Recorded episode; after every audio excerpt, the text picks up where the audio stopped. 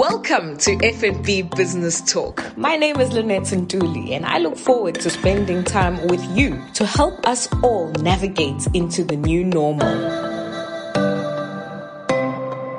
To help us take a closer look at the changing dynamics of our banking relationships, we're delighted to welcome Andiswa Bata, who is a regional head within FNB Business. Uh, obviously, a lot of our SMEs in South Africa are deemed to be informal. Many of them are also run by sole proprietors who don't necessarily have significant operations. They're often run from people's homes. Now, that particular SME in this instance is probably the most vulnerable. Where do I go before I make my submission? Who can I reach out to to help me make and put perhaps my very best foot forward? Uh, you're, you're quite right a lot of um, SMEs would have um, really started as a hustle, you know, as um, just getting your, um, pulling up your sleeves, getting going, putting some effort and blood, sweat and tears and your own personal capital on the line to start a business which you're hugely, hugely passionate about. So I do think that um, what has happened in this lockdown period has actually perhaps given SMEs a very clearer sense now of what may be required of them. Because I'll make a very simple example.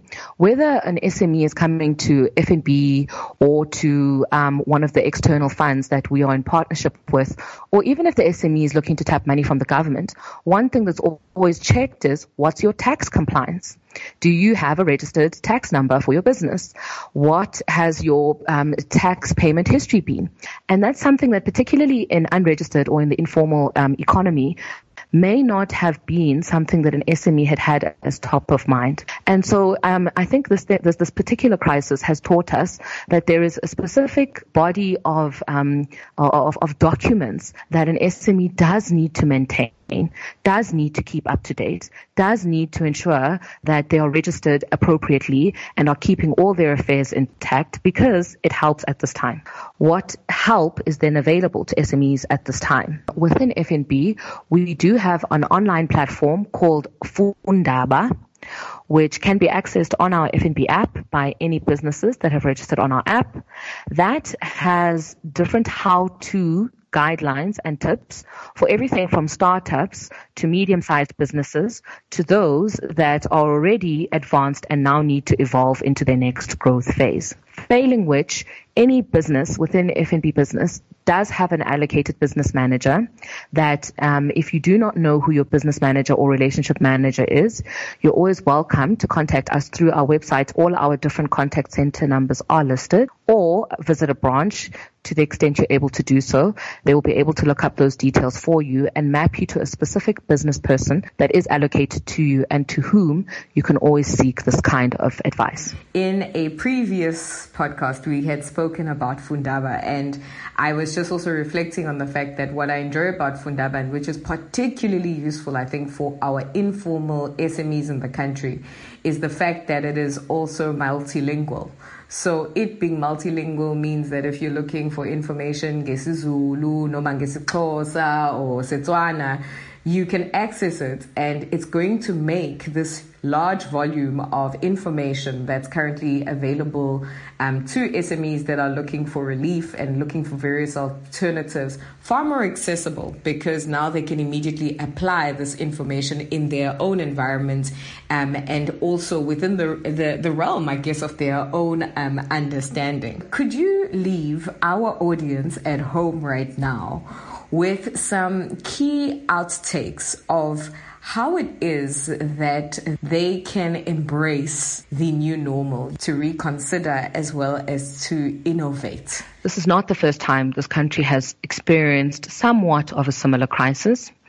I think we mustn't forget that just 12 years ago in the financial crisis of 2008 and 2009, Oil prices had dropped to a third of the price at the beginning of the period. The rand had depreciated by 30% to the US dollar and the JSE had lost about a third of its value just in the six months ending 2008. In the aftermath of that, as we entered 2009, South Africa entered a recession. There was rising unemployment, which put severe pressure on consumers and businesses. And sprinkle on top of that, don't forget, there was then the untimely outbreak of swine flu, as it was called at the time.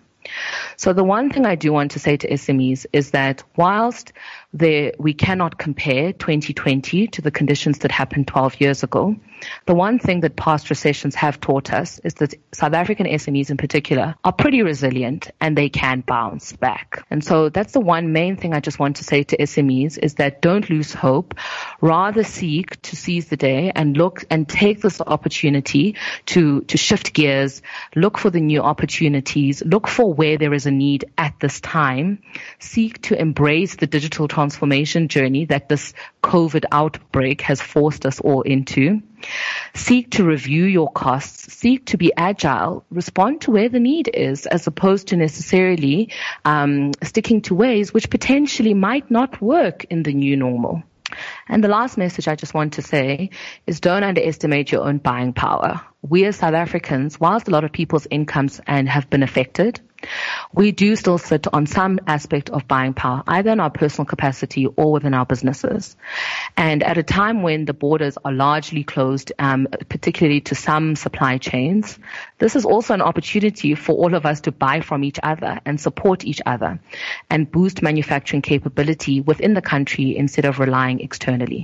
So I suppose that's the one thing I just want to remind everyone of is that SMEs in the past have bounced back we can do this. Let's seize it and let's actually focus on supporting each other. Thank you so, so much, um, Andiswa, for those closing points. Well, as you rightly point out, here's our very unique opportunity to take advantage of what real trade integration within our borders begins to look like, how it is that we can move the rand around amongst ourselves. I always, always try and inject a slightly positive message because I myself get so overwhelmed with all the negativity at the moment. And when you are so bogged down with all the negativity and everybody's trying to tell you what's definitely about to go wrong, I find that it does cause people to freeze and then they don't even know how to help themselves where they then go, the government must save me, the banks must save me, the whoever, whoever. And I'm going, I get that. And that's exactly what we're all here for. But there's also stuff you must and should be doing within your control.